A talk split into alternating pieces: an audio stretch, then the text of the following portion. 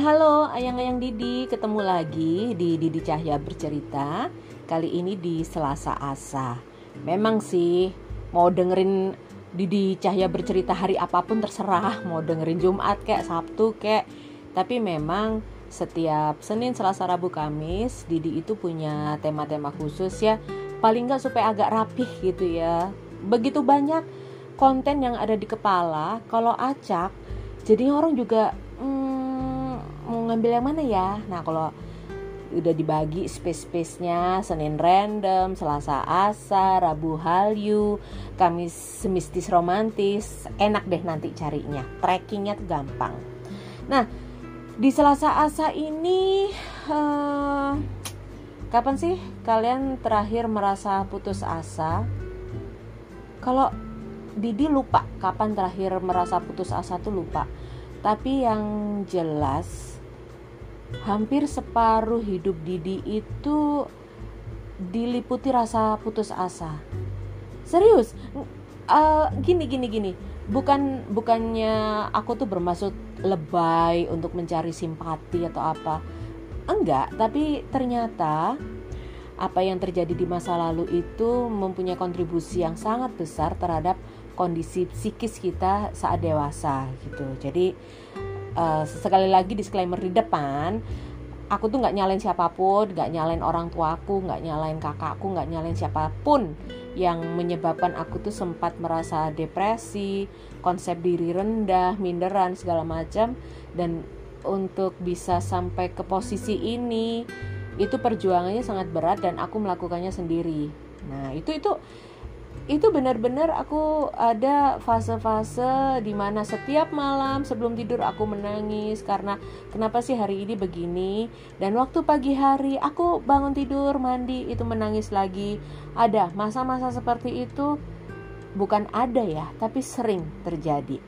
Tahun ini 2020 eh, terakhir terjadi adalah eh, ya sekitar sekitar Mei Juni ya. Mei Juni Juli itu masa terberat di 2020 karena uh, aku pisah dengan pasanganku. Lalu uh, aku lebaran ya. Lebaran tuh aku ngerasa depresi karena uh, ya permasalahanku waktu itu sangat berat dan aku harus menghadapi sendiri di mana orang-orang cenderung menyalahkan aku gitu loh kamu sih orangnya nggak sabaran. Seharusnya kamu tuh begini begini begini. Sampai akhirnya aku menutup semua jalur komunikasi uh, WhatsApp nggak aku buka. Jadi di mana orang-orang di Lebaran Hari Raya Idul Fitri itu saling mengirim ucapan mohon maaf lahir batin, saling menjawab gitu. Aku tidak melakukan itu. Jadi ini bisa dibilang tahun 2020 ini aku nggak lebaran tidak tidak meminta maaf dan tidak memaafkan dalam artian uh, dalam bentuk ya yang seperti biasanya lah tapi untuk orang-orang yang deket ya aku masih ya mohon maaf lahir batin itu masih tapi nggak nggak semasif kemarin-kemarin dan uh, fase tergelap sebenarnya nggak tergelap juga ya tapi memang membuatku menangis berhari-hari itu adalah ketika 8 Juli sahabatku Ricky Samuel meninggal. Itu berhari-hari aku nangis. Jadi kebayang gak sih kamu buka galeri fotomu di handphone? Lebih banyak foto kamu bareng dia fotoku sama dia daripada fotoku dengan pasanganku. Itu kan sesuatu yang ih gila ya gue deket banget sama anak ini gitu jadi ya itu masa-masa gelap yang sangat sangat menekan aku di tahun 2020. Nah, semua itu diperparah dengan kondisi keuanganku yang benar-benar minus. Jadi terakhir aku bekerja dan menerima gaji itu kan Desember 2019 karena aku resign dari pekerjaanku sebagai penyiar part-time di Smart FM. Habis itu aku menggunakan sebagian uangku dari project di tahun lalu bersama uh, ada satu lembaga gitu ada project lumayan dapatnya itu ya waktu aku dapat uang itu semua utang personal aku lunasin. Utang ke sini sini sini aku lunasin. Dan aku sempat beli freezer untuk produksinya Mbak Judas. Sudah fokus di situ. Terus ternyata pandemi di pandemi ini nggak ada apa ya ya nggak ada pemasukan rutin karena udah nggak kerja nggak ada project beberapa project itu batal. Jadi ada yang aku harus uh, supply lunchbox gitu batal. Ada project di Lombok batal. Di awal pandemi itu tapi masih masih bisa stabil lah karena waktu itu tabungan masih ada tabungan masih ada.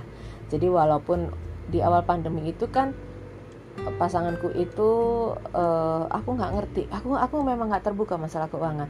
Itu nggak ngasih aku uang sama sekali karena entah dipotong entah apa aku nggak tahu. Cuman prinsipku adalah sebagai seorang istri aku tidak mau menekan pasanganku. Sehingga kalau dia tertekan dia bisa melakukan hal-hal yang nggak benar gitu. Jadi ya sudahlah ikutin aja alurnya.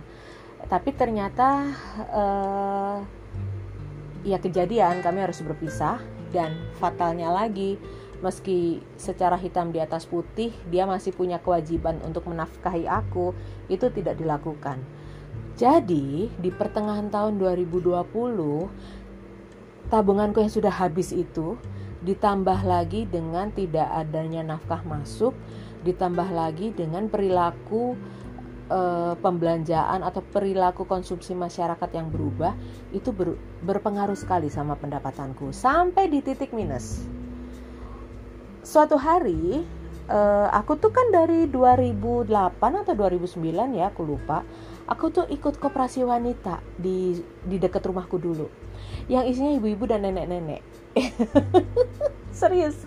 Serius. Jadi uh, kebayang gak sih aku yang yang oke okay lah dengan usia segini tapi tingkah lakuku masih sok kayak anak milenial gitu harus ketemu dengan ibu-ibu dan eyang-eyang putri yang ya seperti itu kadang-kadang emang obrolannya nggak nyambung tapi uh, entah kenapa ada satu hal yang aku aku rindukan setiap bulan di pertemuan koperasi itu tapi sempat bolong-bolong juga kalau aku sering keluar kota nggak nggak datang bisa setahun tuh aku datang cuma tiga atau empat kali gitu nah ternyata di masa pandemi itu begitu banyak program dia untuk membantu UMKM. Koordinatornya yang notabene masih muda juga, ternyata tanpa aku ketahui, dia mendaftarkan aku sebagai penerima bantuan langsung tunai UMKM. Aku ngakak dulu. Gini loh Eh, hello. Di masa laluku, aku sempat menjadi GM, General Manager Radio Jaringan, membawahi tiga radio. Gue GM. Sebelumnya gue juga pernah jadi produser, program director. Juga eh, kadang-kadang melakukan training public speaking, copywriting gitu ya. Pokoknya ya karena posisiku orang-orang taunya aku kan sebagai communication enthusiast kan. Jadi hal-hal yang berbau komunikasi mereka kontak aku. Jadi aku sempat mengalami masa yang duit itu ada. Nggak banyak tapi ada gitu. Dan saat ini aku dalam kondisi yang sangat minus minus minus minus gitu. Ibaratnya kalau udara dingin sampai lu mimisan saking minusnya di Siberia kali ya. Tiba-tiba kamu terdaftar sebagai penerima bantuan langsung tunai dari pemerintah. Allahu Akbar. Gue gak ngerti harus seneng harus bersyukur atau harus sedih ya karena uh, gue yang biasanya hidup gue normal uh, jajan jalan-jalan gitu. Tiba-tiba yang bener-bener gak punya uang terus masuk ke daftar BLT and I'm happy you know. Serius happy dalam artian uh, ya ampun ternyata di tengah kesulitan yang gue terus terang aja ya aku tuh sudah dalam titik putus asa gitu. Ini gimana lagi? Gue harus bayar tagihan gue harus kerja apa lagi? Ini pesanan sepi gitu. Setiap gue open PO gitu yang pesen cuma satu orang dua orang rugi. Asli gue rugi bandar sebenarnya. Cuman nggak nggak bisa nyalin orang-orang juga karena memang temen gue sedikit gitu. Jadi ya sudah nggak jangan terlalu berharap orang-orang tuh akan membeli produkmu karena memang temanmu tuh sedikit dan ya sudah gitu. Aku aku selalu mengatakan ya sudah. Nah aku tuh terharu banget waktu aku dapat kabar dari koordinator kooperasiku itu bahwa uh, kamu dapat kamu masuk list ini loh. Penerima BLT loh. Coba dicek. Oke. Okay. dan itu aku menunda-nunda terus. Menunda karena memang masih ada pesanan lah masih apalah. Dan dia selalu mengingatkan sudah dicek belum? Sudah di uh, sudah ke bank belum sorry. Karena memang itu kan melalui bank pemerintah. Yang akhirnya uh, setelah sekian hari tertunda seminggu lebih bahkan aku urus. Ternyata duitnya itu memang ada. Dan karena statusku sebagai pengusaha ya walaupun kecil UMKM itu lumayan lah bisa buat kulaan daging kulaan apa untuk ngisi freezer selama satu bulan. Serius aku tuh yang merasa terharu banget nah ya aku aku menyikapi hal ini sebagai begini.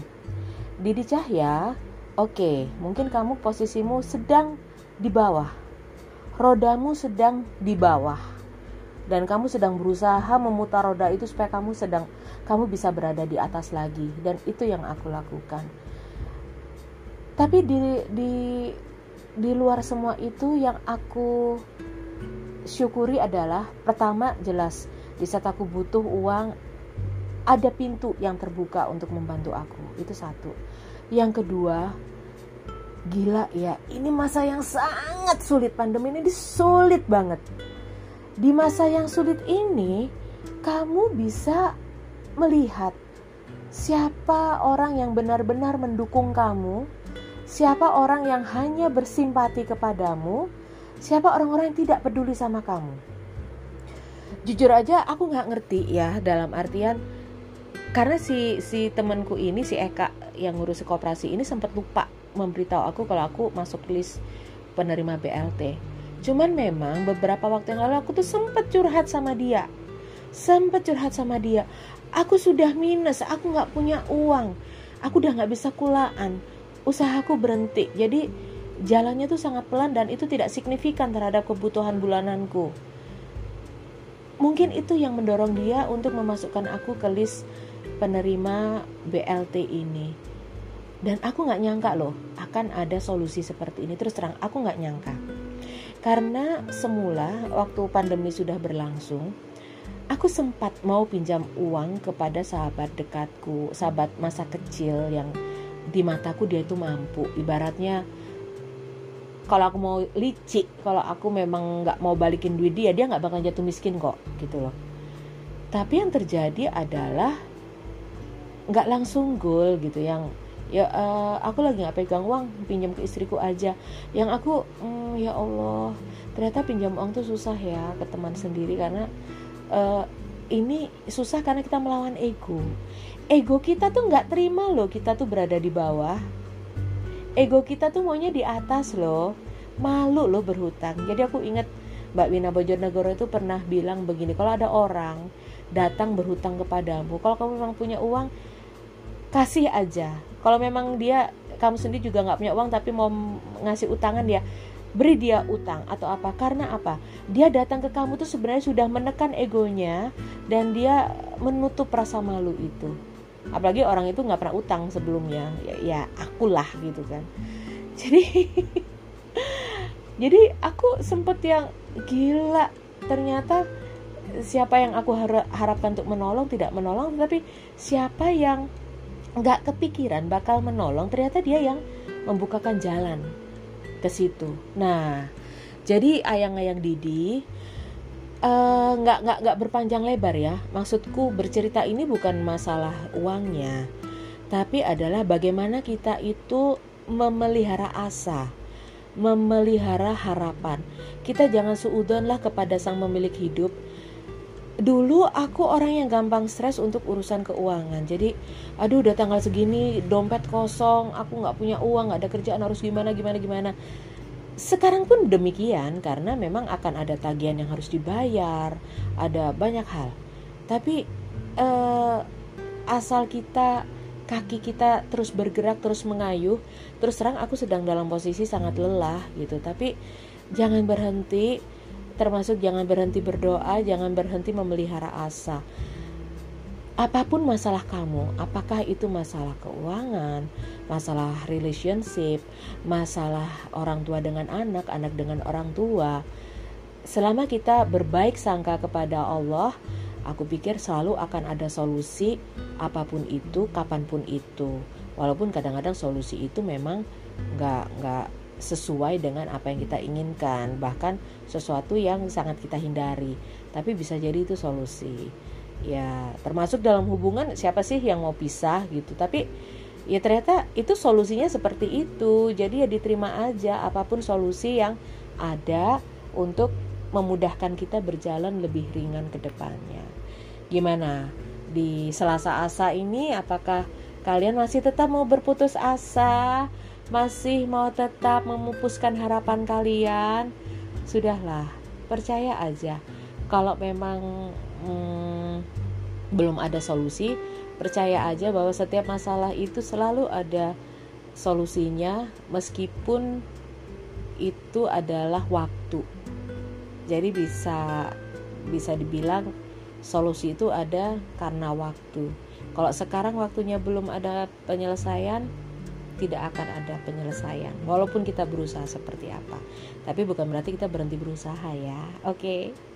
Tetap pelihara asa di Selasa Asa, tetap bercerita di Didi Cahya bercerita yang mau bagi cerita tentang harapan, tentang asa, boleh kok kontak Didi Cahya di saluran interaktif podcast ini atau ikuti aja uh, link medsosku Instagram dan Twitter Didi Cahya, Facebook Kuning Dia.